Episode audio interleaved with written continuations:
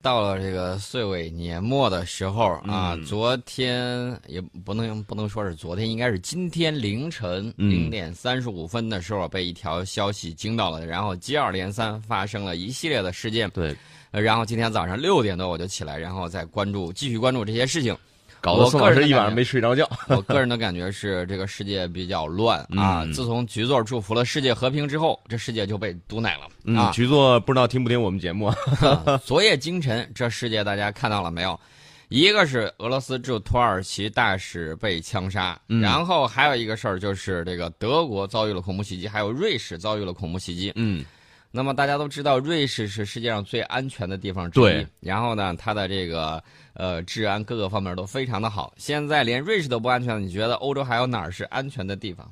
似乎真的数不出来了。本来呢，我今天给大家准备好了，想继续讲一讲几部大片儿。嗯我的闺蜜是总统，这个先放一边儿。嗯还想讲这个竞选总统这个美剧，我们暂时也放到一边儿去。啊，那么现在我们要讲什么呢？我们要讲讲这个事情。这个事情，我个人认为大家可以联系的看问题。嗯，美元最近是在加息，对吧？加息的时候就需要吸引全世界的资本到他那儿去，然后加息呢肯定要有催化剂，然后很多事情就不经意间的发生了。嗯，我们建议大家重温一下萨拉热窝事件。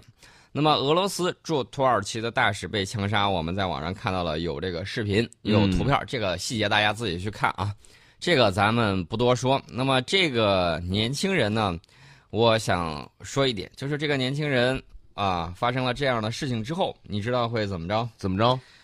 我觉得应该留个活口，你要审问一下，对吧？而且他一个弹匣已经打光了，是为什么要做这样的事儿？背后是谁主使？对对吧？结果被乱枪击毙啊！嗯你不能说人家处理的不好，但是呢，这个现在土耳其已经把这个事儿说这个事儿跟这个居轮运动是有关系的。所以现在矛头直指美国啊。呃，不能说直指美国吧，最起码嗯我们知道、这个居轮是美国在罩着它的，对这个是没有问题的。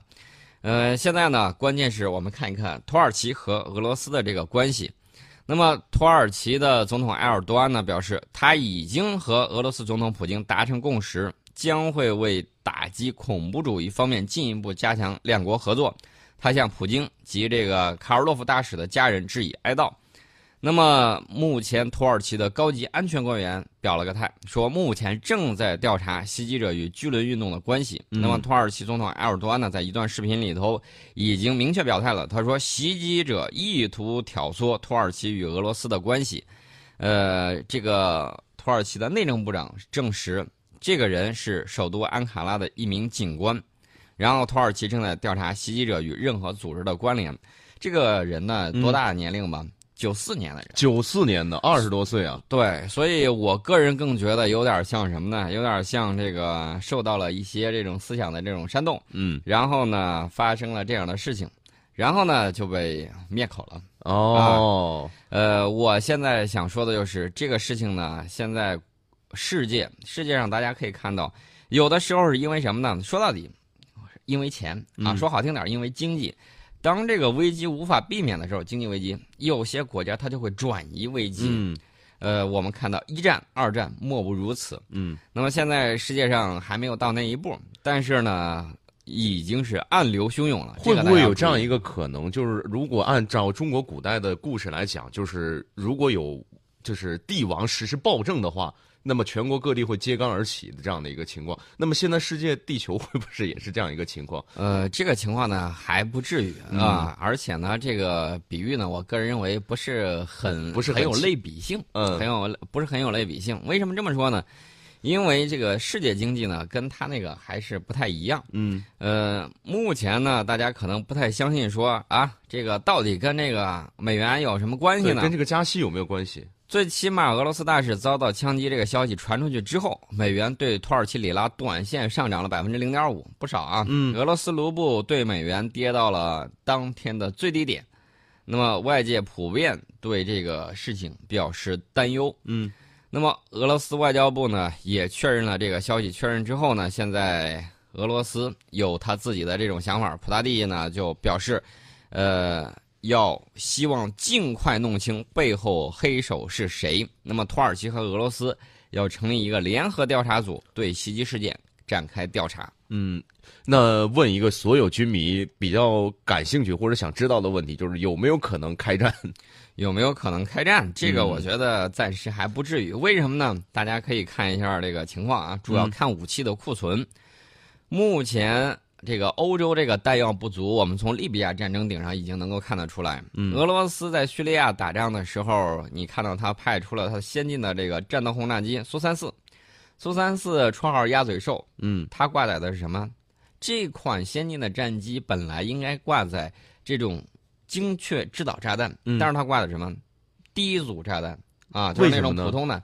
为什么这个没有钱吗？不精确制导炸弹是很贵的？ 嗯所以说俄罗斯储备的这个量，我估计我个人估计啊，可能也不是很多对。，如果真要摆到明面上说真刀真枪打一场的话，他们也底气可能不太够。呃，这个说到底真想打还要看钱。如果说有一线活路，应该打不起来。嗯那么现在世界上谁有这样的这种啊资本武器规模？嗯我就是说这个武器弹药的储备，我告诉大家，世界上只有两个国家，嗯一个是美国，另外一个大家自己猜，我们不说啊。啊，那么我们现在不加上原来三线建设搞的这一系列的这种东西，嗯已经可以满额运转的话，足以满足几场战争的这种弹药火药，嗯，这个是没有问题的。这种弹药量啊，这是这个是没有问题，这个我可以给大家保证。嗯呃，另外呢，我们看到现在这个俄罗斯和土耳其，大家最关心的这个事儿，对他俩到底会不会因为这个事儿打起来，或者因为这个事儿吵？他我，们两个这个关系看起来很诡异的样子。而且我觉得要看那个表现，嗯啊、看什么表现呢？就是土耳其外长恰武什奥卢在发生这个当口的这个事遇刺事件这个当口，嗯他还是按计划访问俄罗斯。那么当地时间二十号凌晨的时候，恰武什奥卢就抵达了莫斯科。那么代表土耳其人民和政府就俄罗斯大使遇害，先向俄罗斯人民表示慰问，然后呢，这个说，哎呀，这个土耳其总统还有全国人民呢都为这个事件感到悲痛。他说，策划谋杀俄罗斯驻土耳其大使的人旨在破坏俄土两国关系的正常化进程。另外呢，我再看了一个消息，嗯这个消息还未经证实啊，简单给大家说一下。据说啊，嗯，说是美国驻土耳其大使馆好像也有什么事情出现，都在啊土耳其这个地方。对，也在安卡拉。然后呢，这个事情是否是真的，我觉得还在于进一步的证实。嗯但是我觉得，如果真要发生这个事情的时候，只能说明什么问题呢？嗯，此地无银三百两，隔壁王二不曾偷。这个怎么讲？但是呢，我们反对一切形式的恐怖主义，是我们也奉劝某些国家在执行反恐任务的时候，不要搞双重标准。是，但是说到这个问题哈，就是其实你看，又是美国又是俄罗斯，但是有没有可能跟叙利亚有一定的关系？哦，他们几个我都没有提到，美国我没有提啊，叙利亚我也没有提。嗯我们现在要说的就是恐怖袭击可能会造成的一些问题。刚才我们说了这个美元对这个土耳其的这个货币嗯呃的情况，然后也说了这个俄罗斯这个卢布对这个美元的这个情况。嗯呃，接下来大家要看一看另外两起恐怖袭击事件，大家不要把注意力全部集中到土耳其、放眼全局来看，瑞士苏黎世这块儿，对吧？嗯瑞士苏黎世这块儿，我们都说了，欧洲现在还有安全的地方吗？瑞没有士了都成这个样子了。那么德国这块儿正好搞这个圣诞集市啊，嗯大家算一算，应该是到周五还是周六啊？呃，这周六是应该是中国的时间来讲是二十四号平安夜。啊，那就是差不多，就是嗯快到这个西方世界过过他们的年的这个时候了。对，那么这个时候呢，很多人在采购相应的产品，呃然后圣诞等礼着物啊过什么的节，对。嗯然后呢，就在这种情况下啊，弄了一辆货车跑过去了嗯啊，所以我就说这个事情呢太夸张了。那么英国，英国现在咱们再来看看这个政治嗅觉一向很灵敏。对，我给大家说，英国现在自己也在重新考虑啊，如何尽快加快的这种，呃，武器弹药的这种生产啊，嗯这也算是嗅觉比较灵敏的一种表现嘛。另外呢，英国的这个快报，我现在在想，英国脱欧这有时候真的是这个，呃，作为这个老牌儿的，嗯有这种很多治理世界这种经验的这一个这么一个国家，嗯，有的时候它这个政治的敏锐度真的是出乎大家意料呃，脱欧现在来看还真还是比较正确的，我是们吗？待会儿再说这个脱欧的这个事儿。嗯，那么英国快报呢，就把昨天俄罗斯大使遇刺的这个事儿比作刺杀啊费迪南大公，这跟我们的这个想法儿是比较像的，当然都是媒体啊。嗯，这个呢不做公论。他说这个刺杀费迪南大公其实就是萨拉热窝事件，对第一次世界大战的这个导火索。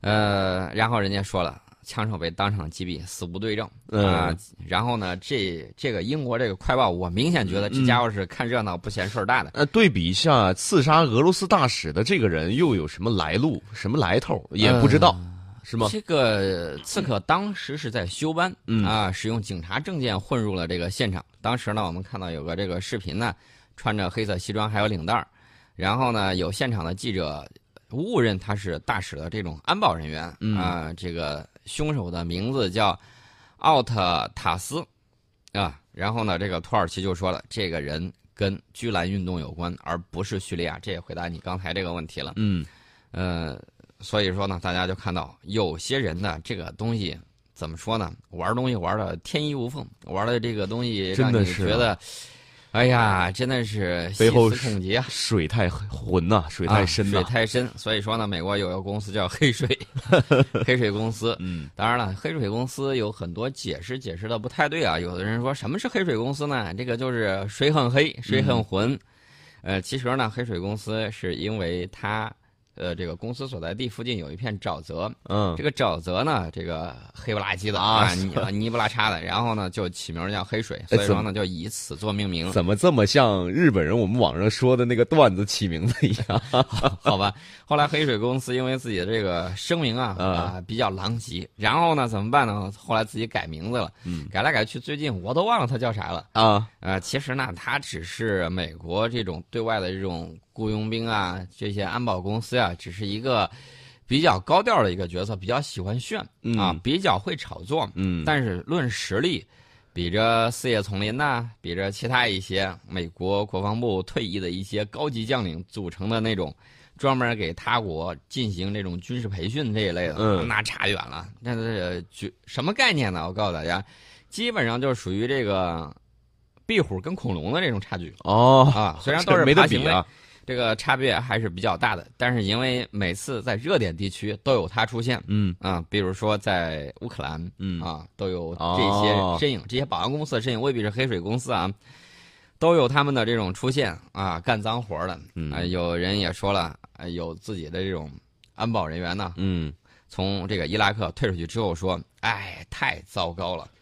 他这个公司相当的不靠谱，嗯，美国自己本身雇佣的，比从那个南美雇佣的工资要高，啊，然后呢，按照合同本来说要提供这个装甲车保护的，去了一看只有薄皮儿大馅儿的这 个悍马。嗯然后这个黑水公司当年在伊拉克街头不是出现了自己的这个安全承包商嗯啊，然后被这个伊拉克反美分子给打打死了嘛？啊打死了之后，呃，相应的情况啊还被报道了，然后人家就吐槽。所以说呢，别以为去战火纷飞的地方是什么好玩的事儿。虽然说有一句老话叫“富贵险中求”，嗯也得看你有有钱挣，有没有有没有命去花这个事儿。对，最主违要法的乱是纪的事儿不要干。最主要的还是维护自己的安全。啊，在这儿呢，我也想说一下，一定要注意我们海外人员的这种安全，这嗯个我们敲响了一个警钟。为什么呢？随着我们的这个利益在全世界越来越广泛，那么我们由于外交政策，由于一系列的这种政策的这种限制，包括、呃我们加入的这种国际公约一些限制，我们无法使用现役的部队进行这种海外的这种反恐，目前还没有这相应的这种授权。嗯，那么未来一段时间，我们怎么保障我们的这种安全利益呢？我觉得由这个退伍的这种军警，嗯他们呢组织的这种安保公司啊，呃，要成规模，要素然质后还呢是要高一些的。，对，要能够呃有效的保护我们中资企业中方人员的这种安全。嗯大家看到的是，现在这个世界很乱，而且呢，我提醒大家一点，有很多中国人去海外的时候，他住的地方、嗯通常会选择在哪儿呢？通常会选择在跟欧美住一块儿。嗯欧美人士住一块儿，他觉得这个可能会安安全一些。但是大家可能会忘了一点，这些人欧美的人士恰恰是各种这个恐怖分子或者极端势力嗯首要想要袭击的目标。对，有时候我们会连带受到这种损伤。那一年我记得应该是在非洲，嗯，在非洲就曾经出现类似的这种情况。另外呢，在这个反恐专家，英国的反恐专家告诉大家，出现这种事情的时候，你怎么躲？通常情况下，你要尽可能往楼层高的地方去。嗯，一般这种极端分子控制这个楼梯的时候，他会控制电梯、控制楼梯，由下往上攻。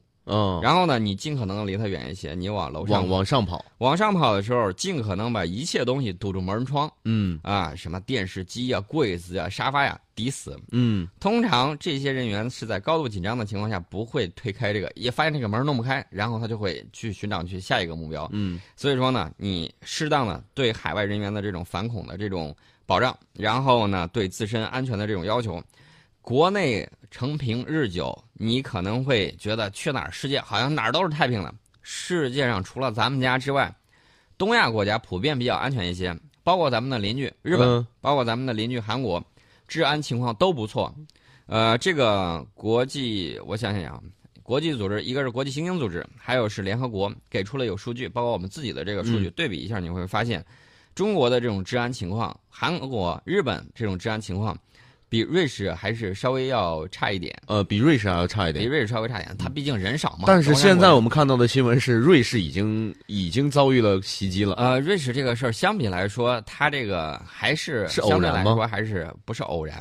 这是因为他们这个欧盟整个政策的这个嗯自己、自己弄错了政策，然后呢出现了这个事情。呃，相比较而言啊，就是有一个有一个数据嗯叫做这个每十万人的这个凶杀率，嗯呃，然后你就会看到有这一个比例。呃，相比较而言，哪些国家比较安全呢？你可以去看那份名单，嗯啊，你去知乎上也可以找到这个网上可以东西搜是吧？可以搜到，嗯然后你就知道哪些国家会这个比较安全。你去嗯旅游啊，去玩，尤其是旅游，嗯喜欢出去玩的要注意这些。另外一点呢，就是大家要看什么呢？大家要看这个保险公司，保险嗯公司哪个国家不承保呃不承保这个意外人身保险的时候，你就从这个里头，你就明白这个国家的这种刑事案件的这种发生率到底有多高。嗯大家会看到有一连串的国家，所以说呢，大家要注意这一点。所以大家也可以搜一搜啊，就是如果你想出国旅游，或者说有孩子家里有孩子想出国留学的话，其实这方面是一定要需要考虑的。一定要考虑好。